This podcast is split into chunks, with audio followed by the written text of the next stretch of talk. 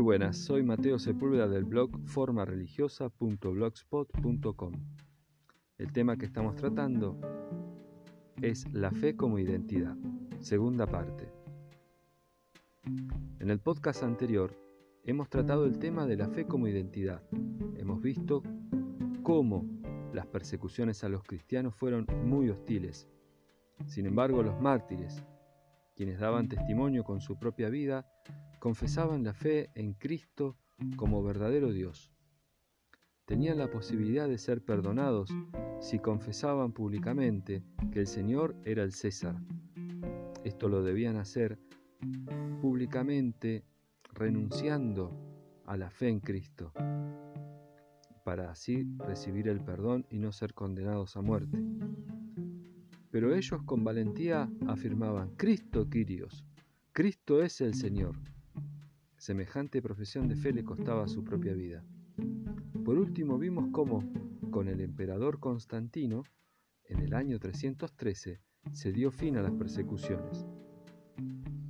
Ahora nos encontramos con una nueva forma de confrontar la fe, las herejías. Las herejías son una negación de un aspecto de la fe cristiana. El caso que veremos hoy se titula El arrianismo y los concilios de Nicea y Constantinopla.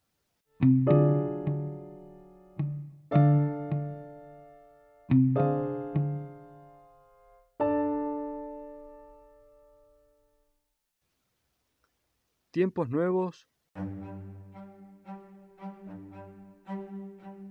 para la Iglesia.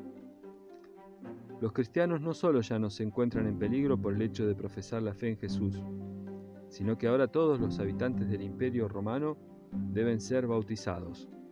Esto les daba a la iglesia un crecimiento muy veloz, pero con otros problemas.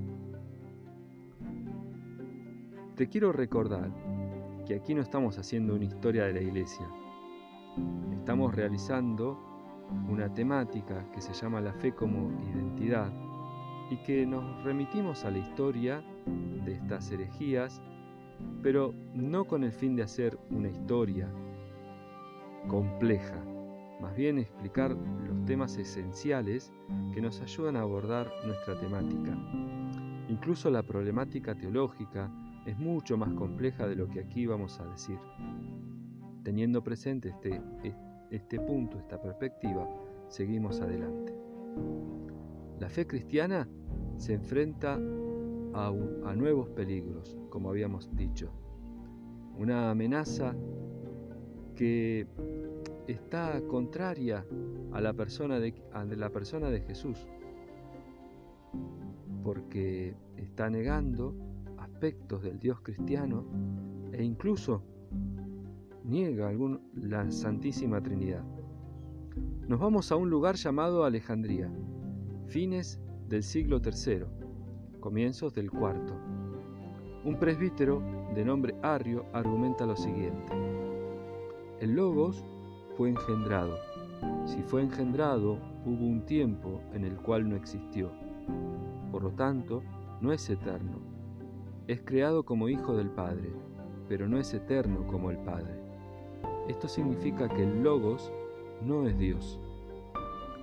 La enseñanza empieza a tomar fuerza la gente entiende que Dios solo es el Padre, que Jesús es un hombre más, pero con la particularidad que proviene directamente de Dios. Está preservado, cuidado de los pecados, pero es una criatura como todas las criaturas. La enseñanza se asemeja a las posturas filosóficas del neoplatonismo de aquella época. La fe cristiana de Jesús como verdadero Dios y la fe en Dios como uno y trino se ven comprometidas por la herejía que pronto adquiere el nombre de arrianismo. Por aquellos años el obispo de Alejandría, curiosamente se llama Alejandro, pide explicaciones a Arrio y éste le escribe una carta que preservamos y citamos a continuación. Conocemos un solo Dios, solo increado, solo eterno, solo sin principio.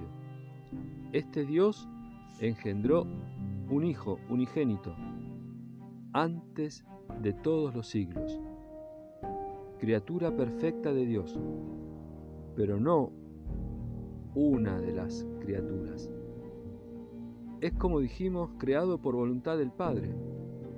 No existía antes de nacer. Recibe el nombre, el... No existía antes de nacer. Recibe el ser él solo del Padre, pero no es eterno. Según podemos explicar de la carta de Arrio, él entiende que el Padre tiene una naturaleza distinta a la del Hijo. Solo el Padre es Dios. A esto deberíamos agregar que tanto en el pensamiento de Arrio como en sus discípulos no se podía entender que Dios se hubiese hecho hombre y así sufrir incluso la muerte. En otras palabras, para Arrio Jesús es un hijo de Dios por iniciativa directa del Padre, pero no es Dios. Como consecuencias de este razonamiento, no se podría afirmar la fe cristiana en la Santísima Trinidad. El obispo Alejandro inmediatamente envió una carta a los obispos de aquella zona para convocar una reunión y así pedir al Papa la excomunión de Arrio. La polémica fue tan grande que llegó a oídos del emperador Constantino. Si bien el emperador no llegaba a comprender los problemas teológicos en cuestión, se interesó en la paz de la Iglesia. Por este motivo convocó al concilio, a la reunión de obispos y teólogos para tratar la herejía arriana. La crisis arriana se trató en dos momentos. El primero fue en el año 325 en la ciudad de Nicea, de allí el nombre Concilio de Nicea. El segundo fue mucho después, en el año 381, en la ciudad de nombre Constantinopla. Pero para este año, aquel emperador Constantino, quien hubiera convocado el concilio de Nicea, ya había fallecido. Veamos cómo se resolvió la controversia. El concilio de Nicea afirmó la naturaleza divina del Hijo.